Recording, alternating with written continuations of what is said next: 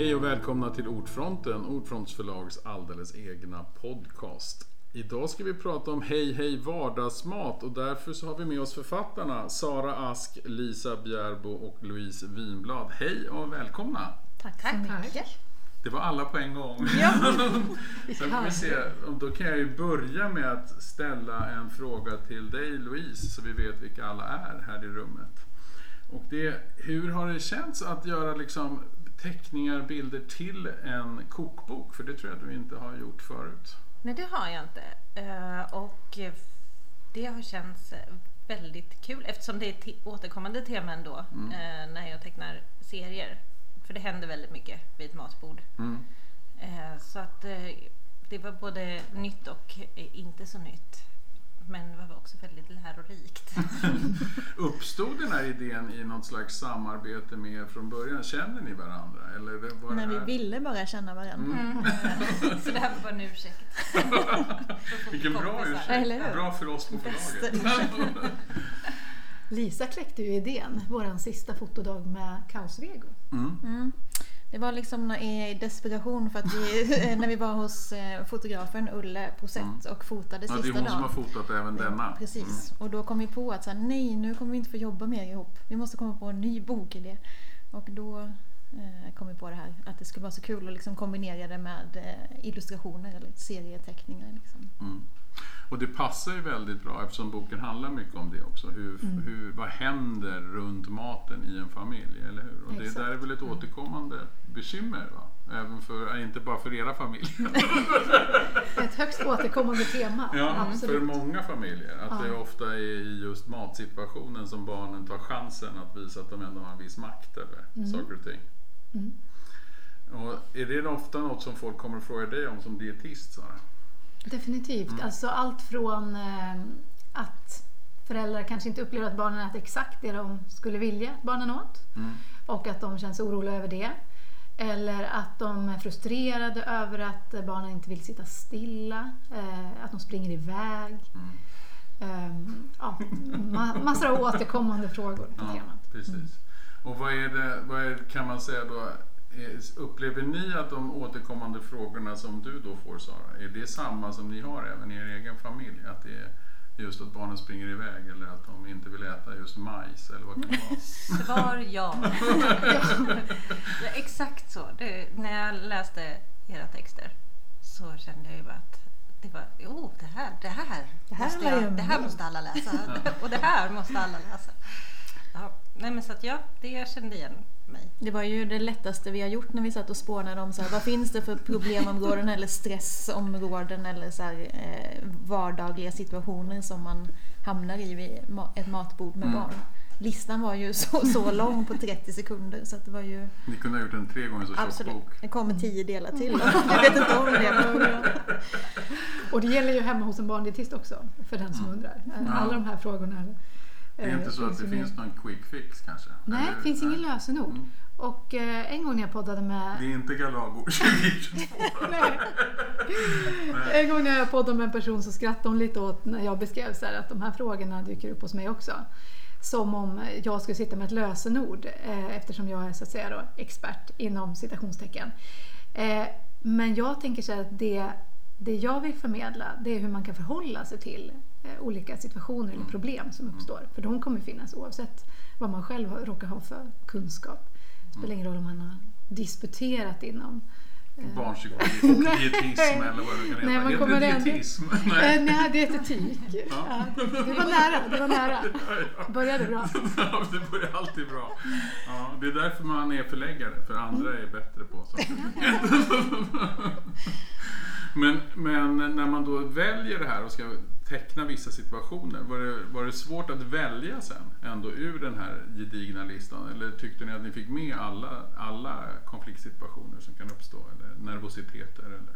Alltså vi spånade väl fram ganska mycket gemensamt egentligen. Mm. Mm. Det, det är ju bara att läsa igenom och bara, där har vi en bild, där har vi en bild, där har vi en bild. Mm. Och sen så får man stryka och se att man kommer... Mm. jämnt fördelat. Så att ja, det blir väl tio delar till då, om vi ska få med allt. De finns kvar, problemen. Ja, ja.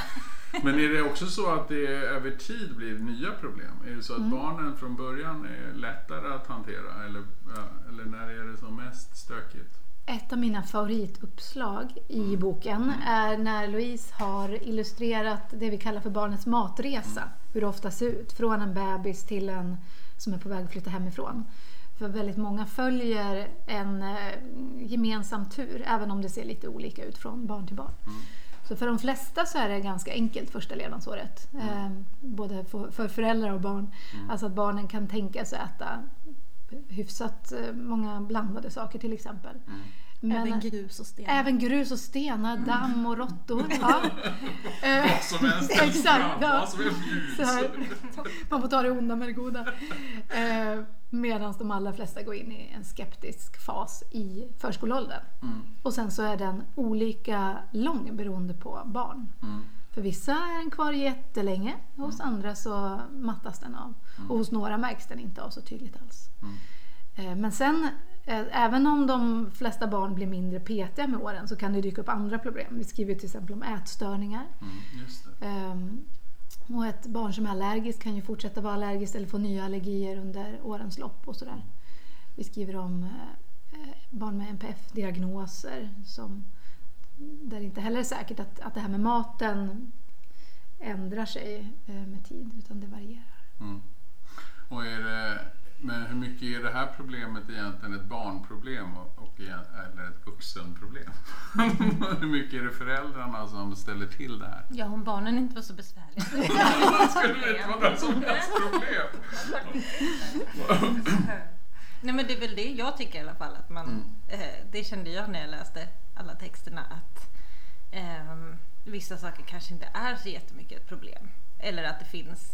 relativt enkla sätt att förhålla sig till mm. de här problemen, eller vad man ska kalla det, faserna, mm. beteendena. Mm. Eh, ja, det kanske inte är ett problem ens. Nej, alltså, jag tyckte det var väldigt... Man gör det till ett problem. Ja, men lite. Alltså, vissa saker kan ju bli problem, men, men ganska mycket kanske bara går att låta vara. Andas det, är min, det är min favoritlösning. Ja. Ja.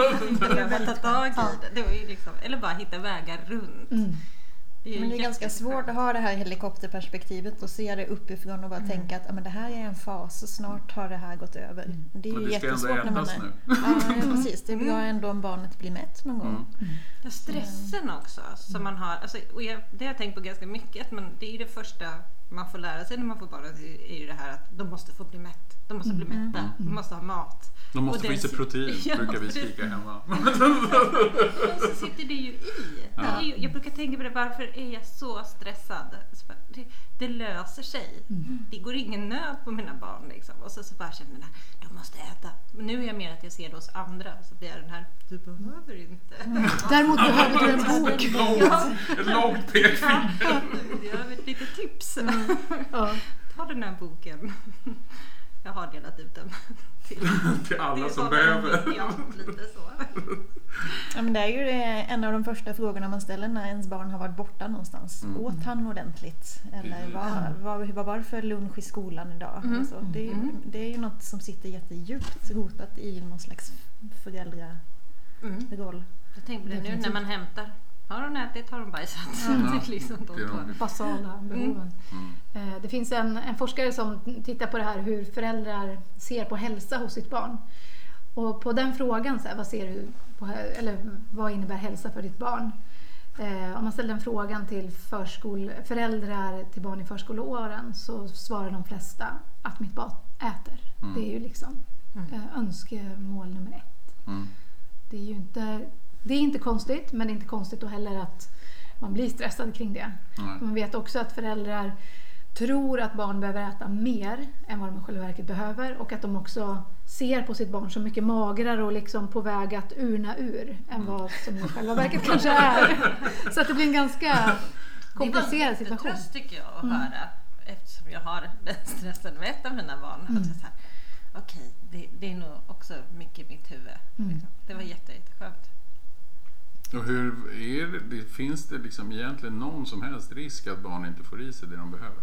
Alltså, ja, det, hur, fin, det ja, finns... Men hur vanligt är det? Att... Men egentligen, det, det enda som är inte vanligt heller, men det, det förekommer att barn får järnbrist mm. även i vår del av världen. Det förekommer att barn får i sig för lite för att växa ordentligt och så, mm. men det är ändå ovanligt. Mm. Ofta är det kopplat till någon annan, alltså till att barnet kanske har en svårfödandes mm. ämnesallergi eller ett väldigt, väldigt selektivt ätande mm. på grund kanske av en diagnos eller så. Så det är, det är väldigt många föräldrar som tror att det är ett problem. Det är mm. väldigt många barn som i själva verket mår jättebra. Mm. Så. Mm. Mm. Och är det ett större problem om man verkligen är intresserad av mat? Som ni ändå är. Alltså en större frustration ja. ju. Att vara väldigt intresserad av god mat och sen så ha kräsna barn som inte vill äta den goda maten mm. som man slår och lagar. Är den okay. då verkligen god? Ja, Pelle. Det får man frågar. Ja, precis. Ja, men det kan jag intyga. Det är god mat i, de här kokbö- i alla era kokböcker. Så det kan vi utgå ifrån. Mm. Ja, men jag tycker man kan bli, jag tycker det är otroligt tålamodsprövande på många sätt. Den här liksom middagssituationen i en familj, att det är så många olika viljor, mm. eh, folk är hungriga vid olika tider, man har inte tid, alltså det finns många så här stressmoment som gör ju att det kan bli ganska kämpigt en, mm. en vanlig matlagar tisdag. Mm.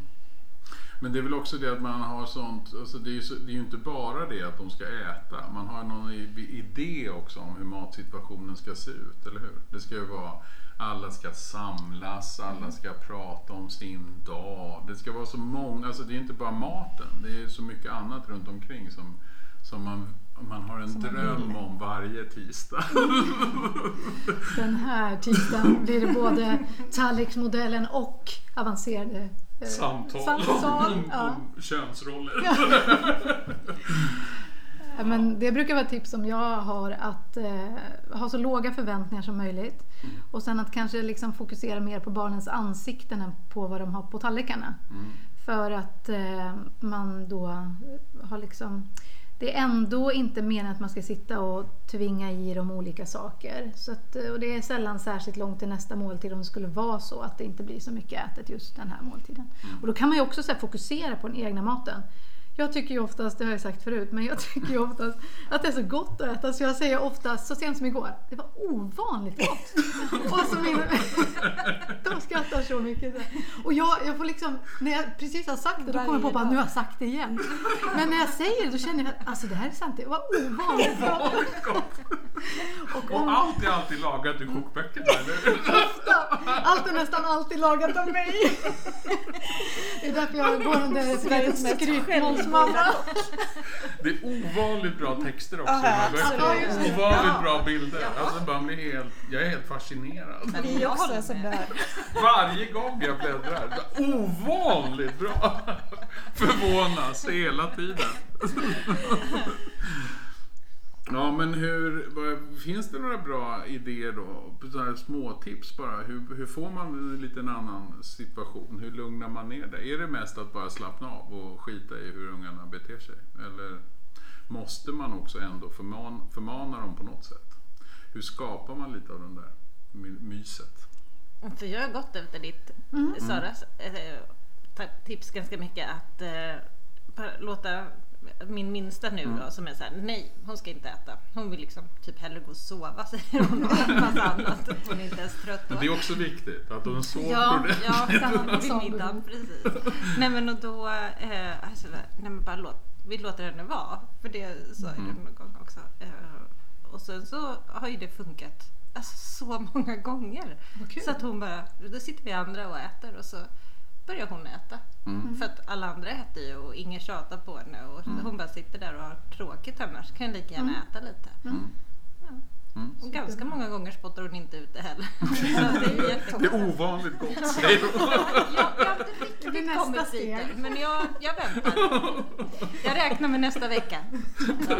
I sömnen får du sitta bredvid och säga ovanligt gott. Kom igen, kom igen, du kan. Men Sara, du brukar prata om att det liksom ska finnas en vinst för barnet att liksom mm. komma till bordet och sitta kvar där och äta sin mat. Exakt. Det tycker jag man kan tänka lite på, att så här, man behöver ju ändå skapa någon slags middagssituation som inte är kravfylld eller jobbig eller arg eller mm. eh, besviken. Ja. Mm. Eh, och så att det här med förutsättningarna, att barnet ska vara lagom hungrigt, att man mm, inte ska ha gett sig en macka en kvart innan middag för att man var stressad. Svag. Ja, det är min, det är min stora fight. Att ja. hålla dem undan från köket innan yeah. mat står på bordet. Gå bort! Gå bort från skåp! Backa bort från skålen! Här finns inget att se. Alltså det, det är min strid. Ja. Sluta! Jag är hungrig. Det är mat om tio minuter. Jag orkar inte tio minuter. Du orkar tio minuter. Backa! Det låter som jättemysig stämning. Ja, jag står här. Jag vill inte komma till mitt mat. Nej. Och nu när du sa att det inte ska vara besvikelse, jag bara, va? Och sen så bara, nej. Det är inte så himla roligt att stå och laga mat. Om alla sen kommer och är mätta till bord. Eller om ingen ens vill smaka. Oh. Ja, okej. Okay. Jag ska... Jag ska... Det finns mycket fortfarande att ta. Ja, jag har kanske lite. Det finns förbättring. Jag ska läsa boken. Jag ser det som så. Det finns potens, förbättringspotential. Mm. Ja, så kan man se det. Mm. Men jag brukar tänka också att det är bra om det finns... Om man liksom... möts runt en gemensam nämnare, även mm. om det bara är ris. Mm. så här, att så här, det finns någonting på bordet som alla känner att de kan äta sig mätta på. Mm. Alla kanske inte känner att det är deras drömrätt, för det skulle bli väldigt mm. eh, plottrigt. Mm. Men att det finns någonting för alla att äta sig mätta på. Mm. Igår vid mitt middagsbord. Det är gurka där. Ja, just det, precis. Mätt, mättar inte så länge, men ändå en liten stund. Ja. Mm. Även igår vid mitt matbord, då var det potatis som var den minsta gemensamma nämnaren. Mm. Och så försökte jag fresta dem med lite så här tratt, kantarell, paj och lax och goda grejer. Mm. Och några ville ha, en ville ha smör till sin potatis. Mm. That was about it. Mm. Eh, hon tyckte det var jättegod potatis. Vanligt god potatis. Det var också delikatesspotatis. Mm. Ja, det förstår man ju, att hon blev nöjd. Mm. Men det är väl också så som du säger, det blir ju också den där spänningen inför helt enkelt. Att man liksom redan från in, alltså inledningen, redan när man börjar ta fram ingredienserna och ska laga, så känner man en viss, det här kommer ju återigen och blir en sån där, en sån där tisdag. Mm. Eller, alltså, mm. så man måste kanske slappna av redan. Mm. Man måste själv också. Ja, men och sen pratar vi ju ganska mycket i boken, eller ganska mycket tycker jag handlar om hur man presenterar maten sen också. Att mm. eh, man kan göra en rätt som man själv tycker är en vuxen god rätt, men man kanske kan presentera den eller servera den på ett sätt som gör att barnen inte blir livrädda och springer därifrån. Och mm. då är vi så här, tillbaka vid de tusen olika skålarna som mm. vi så himla gärna använder i mm. eh, att man kan dekonstruera sin rätt och ja, liksom det, servera en gryta i, med sås, kikärtor, bananslantar, nötter mm. kanske, och så får alla plocka ihop sin egen rätt, rätt själv. Ja. Som när man äter tacos. Mm. Eh, det är ju det bästa knepet. Ja, jag tycker också mm. att ja. det funkar. Tacomodellen. Ja, tacomodellen mm. funkar. När man har så andra barn på besök, det kan vara någon som är allergisk, det kan vara någon som är vegetarian, det kan vara någon som är allt möjligt. Mm. Och så kan ändå alla bli liksom lite smånöjda mm. med sin portion. Mm. Mm. Ja, det är, väl, det är väl också det där att man, för det har jag också upplevt. Jag har ju ändå tre ungar som nu i och för sig, nu är de ju så stora så nu börjar det ju ändå inte börja vara ett problem. Mm. Precis, de är boddas hemma. Liksom. När de kommer hem så är det oftast en middagssituation och den är ju oftast trevlig faktiskt. Mm. Men, men då är det ju också det att när man, det har jag också upplevt att det första barnet lägger man ju ner väldigt mycket krut på. Och den är ju den som får ta själva matsituationen, uppfostringsdelen. Mm. Sen så ju mer man själv har slappnat av ju lättare blir det ju. Så att det, kän, det känns ju som att det finns väldigt mycket i det att det är, slappnar man själv av. Mm. Så, och inte ser det som så jobbigt. Men hur, hur får man till situationen ändå att ska, alltså för det tycker jag fortfarande är ett problem, att vi har så många olika tider. Är inte det här också ett bekymmer fortfarande? Att man, mamma kommer vid en tidpunkt, pappa mm. vid en annan, ungarna vid en tredje, någon ska iväg på något och sådär. Hur, hur viktigt är det att man samlas kring mat, tycker ni? Alltså... Mm. Eller räcker det att man gör det någon gång? Hur mycket dåligt samvete ska man nej, ha? Nej, man ska ju aldrig ha dåligt samvete. Nej, aldrig dåligt nej, samvete. Nej, nej. Det, det, det tycker vi är en väldigt dålig kombination. Dåligt samvete och mat. Det stod inte först. Dåligt samvete är bra. Nej, men det där tänker jag är lite från person till person. Men jag tycker ju att det är så himla mysigt att äta ihop. Så att, eh, för hemma hos oss kan det funka med att ha middag vid väldigt olika tider. Mm. Det vet jag att det funkar inte hos alla. Men de mysigaste middagarna äter vi kanske vid halv nio på kvällen. När alla till slut har. Mm. Men då eh, har det kanske ätits ett extra mellanmål där någonstans vid mm.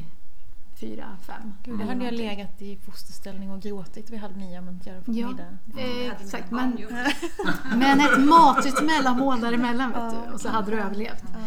Eh, men det kan ju fungera på ett helt annat sätt i andra familjer. Men jag kan tycka att det är lite mysigt, för nu har det blivit eh, senaste tiden att det har varit väldigt olika familjekonstellationer när vi har ätit. Och någon gång har jag ätit med ett av barnen och någon gång med två av barnen och någon annan gång har jag suttit med när Mattias har ätit. Ja, men precis, man kan ju sitta och dricka te och varit, om man redan åt ja, sin middag. För och det har varit ganska ja, trevligt. Jaha, då är det bara du och jag idag. Då ja. sitter vi och pratar ja. om någonting och nästa gång är det jag och ett ja. annat barn. Ja, men det är jag är med i alla fall. Ja. Ja. Du äter alltid. Alla middagar om dagen. Alla middagar. Men det är Nej, men jag ju också en jättebra variant. Ja, och så sen är det ju trevligt när man får till allihop ibland också. Men jag kan ändå se en poäng med, jag minns det från när jag växte upp också, att mamma och jag hade ganska många egna middagar. Mm. Eh, och det, det var ja, det är mm. jättemysigt att mm. fokusera på, på mm. varandra. Ja. Då kan man också vara lite crazy. Mm. Då får man göra lite mm. undantag och göra mm. lite annat. Det är också bra. Mm. Som man inte får göra annars. Det är min bästa, ja. min bästa knep i föräldraskap. Men det här med olika skålar och så, men är det något annat? Alltså, för det är också det, tänker jag, att man ofta tänker att det är, man satsar lite på maten och man tycker man ska stå där och laga, man tycker det är roligt att laga. Men är det, är, det är inte ofta det också att man då också blir stressad av det, att man ska göra något speciellt, man ska hitta på nya rätter och hur... Eh, Just det där att det inte blir så enkelt som man kanske ska... Och det har ju ni fokuserat väldigt mycket på. Just det där att det ska vara enkelt och lätt och inte vara så krångligt. Och hur, hur mycket tror ni är det också en grej som kommer in? Att man tycker det ska vara så riktig mat. Och, så. Mm. Mm. Och hur viktigt är det att man får in alla ingredienser? Och, och det här som jag brukar säga, det har jag sagt till er förut, det här med protein... Ät åtminstone en skiva skinka innan du springer till skolan. Ja, men det som är så bra, det är att mm. protein finns i nästan all mat. Mm. Så även mitt barn som satt och åt eh, potatis och smör, smör igår fick mm. i sig protein. Mm. Eh, men en sak som kan vara väldigt bra att veta, det är att det spelar ju ingen roll vad man äter vid en specifik måltid. Liksom. Den behöver inte vara komplett, utan mm. det är över veckor, månader, år som spelar roll. Mm. Men det här med inspiration, tänker jag, det är ju därför man har en kokbok. Mm. Jag kan ibland liksom mm. följa våra recept för att få inspiration. Mm. Ja, ja.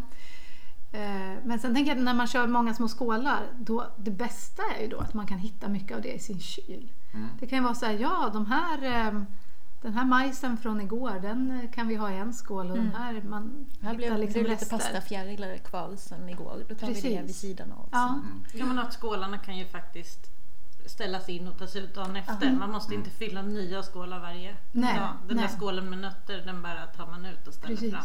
Precis. Mm. Men jag tror absolut att rätt Pelle i att det liksom idag finns en ganska stor stress kring allt med mat. Mm. Äh, även det att så här, man är jätteambitiös och tänker att barnen ska få i sig superhälsosam mm. mat varje dag som man har lagat från grunden. Och äh, mm. all sån stress vill vi ju gärna äh, komma ifrån eller minska så mycket då. Men vi har ju ett uppslag till exempel på bra grejer att ha i frysen. Mm. Mm. Och där är det ju allt möjligt som är bra att ha i frysen. Liksom. Till exempel köttbullar ja. eller korv. Ja. Mm. Som man kan plocka fram. Ja. Och de snabba recepten, de har jag jobbat med genom några gånger, ska jag säga. Det är de vi kallar kaosrecept. Mm. Så vi, så ska vi pränta in det. Kaosrecept innebär snabba recept. Ja. Ja. Mm. Nej, men, och det, det tycker jag man märker. Att man tror liksom att nej, men jag hinner inte göra något av det här. Jag gör inte. Mm. Och sen så tar det ju ungefär lika lång tid. Det är bara att man... Man, det, man tror, ja exakt, man ska öppna den där boken och titta vad det är och mm. så, så tänker man, nej det är för stressigt, jag kör det här jag har Säkert. kört varje gång, mm. varje dag senaste mm. tre åren. Men, och, och den grejen tycker jag, när man väl har börjat göra lite annat så märker man ju, eller i alla fall jag tycker att det är så mycket roligare att laga mat också om det blir någonting annat någon gång. Mm. Eh, och då, det går ju snabbare och snabbare också. Och vissa dagar tar det ju en evighet att laga vad man än lagar för att man ska konflikthantera. Typ en rostad macka tar mm. fyrtiofem minuter. Exakt, mm. för att den blir bränd de tre första dagarna. Mm. så, så där bränner jag solrosfrön om och om. Jag bara, nej nu glömde jag dem igen. Trodde jag kunde göra två saker samtidigt. Det kan man inte. Men det där är också väldigt bra för att öka själv. Om man gillar att laga någonting och man märker så här, ja, men det här gillar jag, det här går ganska bra, nu kan jag det och nu behöver jag inte kolla receptet längre. Till slut har man lagat det så många gånger så att kanske också åtminstone någon annan vid bordet vågar smaka mm. på det man har lagat. Alltså tortellinesoppan. Mm. Den har jag gjort väldigt många gånger. Mm. Och första gången jag lagade den så hade Märta sju kompisar hemma. Mm. ja, lagom. Så vi var t- tio, tio barn till bordet. och så, ja, lagom ju. ja, och alla nästan var ett fotbollslag. Fantastiskt. Ja, det var helt... Mm. Märta efteråt som bara, mamma, alla älskade din tomatsås. Till och med jag smakar lite. Mm. Nej, men för det tror jag att jag, alltså, har inte det här också blivit värre och värre? Alltså ett större och större problem. Absolut. Vi fokuserar så mycket mm. på mat. Så även under de år ni har gett ut kokböcker tänker jag mig att det har liksom förvärrats. Mm. Fokuset på att vi ska äta, alltså mat ja. generellt. Liksom. Ja, men så kan det nog vara. Jag tänker att det finns ju extremt mycket information i omlopp om mat. Eh, vissa saker stämmer, andra saker stämmer inte. Men även saker som stämmer som är i omlopp kan vara svåra att förhålla sig till om man inte råkar ha kunskap. Som det här med protein till exempel. Det stämmer att protein är viktigt.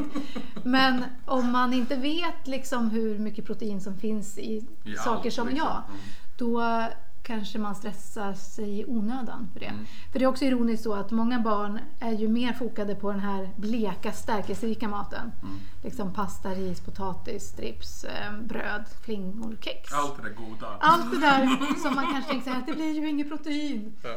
Och så blir det det i alla fall. Ja. Mm. Nej, men för det, det tänker jag att det är också så här att hela t- i våran vardag när man bara går hemifrån till jobbet eller från jobbet och hem mm. så är det liksom mat överallt. Mm. Alltså, det är på något sätt, det står smörgåsar och små smoothies. Alltså det är liksom mm. som att vi hela tiden är omringade av mat. Mm. Och sen det är så... verkligen en jättestor del av liksom livsstilen. Mm. Ja. Att bara mm. vara en matperson mm. och liksom prata om mat och tänka mm. på mat. Och... det är ju så roligt med ja. mat. Ja, men det är ju underbart med ja. mat. Men sen är det inte kul när det blir en stress. Men... Nej. Nej. Eller en typ av tvång av något slag. Alltså, det är det, det, det, är det som blir kul om man, om man börjar hitta recept som... Mm. För mig är det så här, det måste gå fort och det måste vara gott. Det är mina mm. två. Så här. Gärna ovanligt gott. Ja. Det måste vara ovanligt gott varje gång. Men, för det tänker jag också på när man själv växte upp. Det var ju inte, det fanns ju ingen sån, vad jag upplevde, sån stress. Och ofta hamnade man ju vid matbordet tillsammans. Mm. Mm. Och man hade, det, kanske hade man också färre aktiviteter. Och färre, färre rätter som man gick mm. runt på också. Det Precis. fanns inte så mycket mat i omlopp. Så för ett barn mm. eh, som ju lär sig äta genom att exponeras om och om igen för samma typ av mat, mm. provsmak och så vidare. Mm. Så var det ju också... det fanns ju inga föräldrar som köpte hem liksom mat från världens alla hörn och förväntade sig att deras barn skulle äta. Så som Nej. vi gör nu. Så att det var också... jag menar, det är ju mycket godare att leva nu. Mm. Men, men vi kanske ställer högre krav på att barnen ska vara med på tåget tidigare. Precis. Eh, tror jag. För det var ju liksom kött och potatis. Ja, och så. Lite, alltså det var, och det var ja. ungefär olika varianter på kött och potatis ja. och sås varje dag. Mm. Det... men det var ju mycket brun blekmat. Mm. Mm. Mm. Mm. Och mycket av det där goda också. Mm. Alltså ja, det där bleka som du pratar om. Ja, ja, precis. precis. det där har stressen alltid. När köttet försvinner för så många. Ja, precis. Men hallå, vi mm. måste ha kött här. För det är väl också något ni gör i den här boken. Det är inte bara vegomat längre, eller hur? Mm.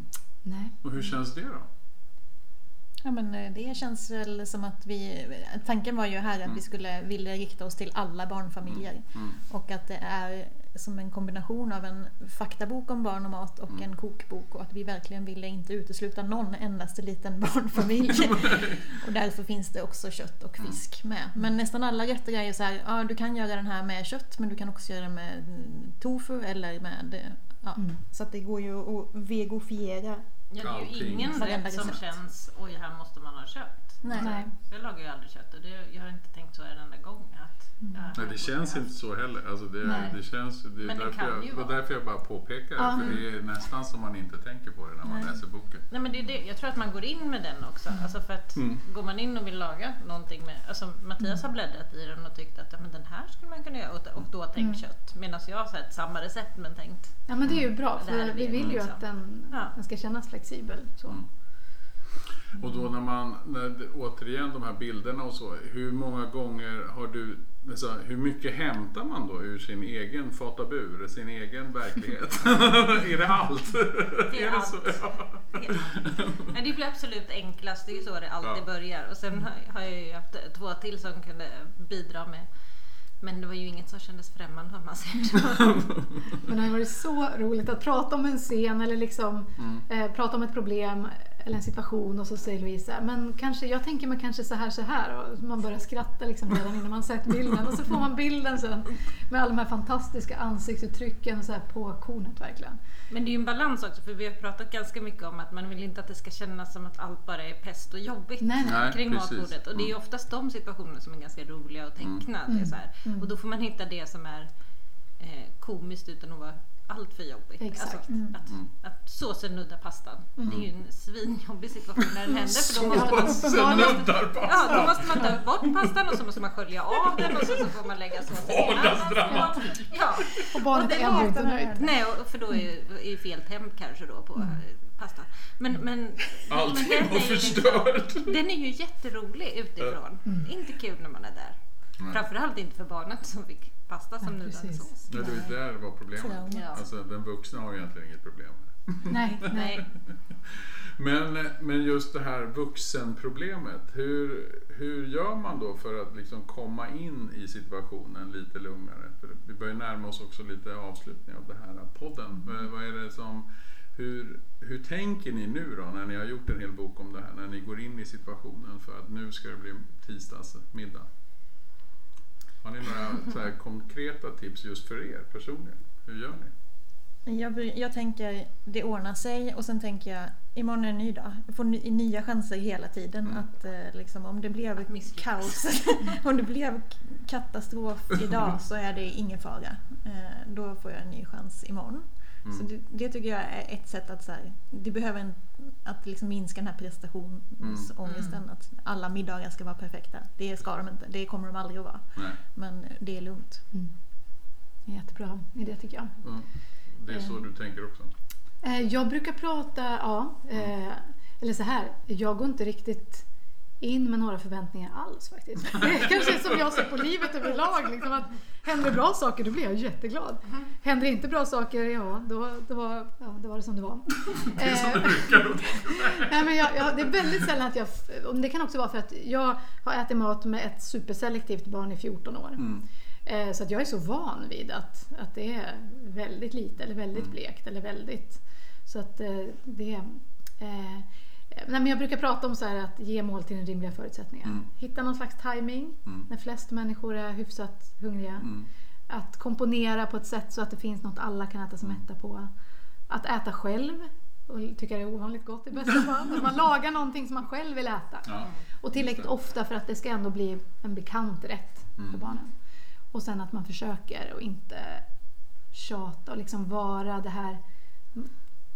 Ja, men att, att man försöker lämna det här eh, känslan av att det är min uppgift att se till att hon får i sig de där ärtorna till exempel. Jag kommer bort från laddningen. Laddningen, precis. Mm. Att eh, så här, prata om andra saker. Jag vet aldrig vad mina barn har ätit när vi lämnar bordet. Jag vet nej. vad jag själv har ätit. Mm. Men jag vet inte vad de och har ätit. Och de har suttit och plockat i sig. Nej, nej. Sju ärtor där och lite sås där. Ja, ja. ja. Det är ju en jättebra grej. Alltså det tycker jag att jag har lärt mig också när vi har jobbat med den här boken. Att det är så här, eh, ja, men skapa förutsättningarna genom att ställa fram massa olika skålar. Och sen eh, försöka se till att de är hungriga. Den tycker mm. jag är min, det är min svåraste just mm. nu som mm. sagt. Låsa skafferiet. Eh, exakt.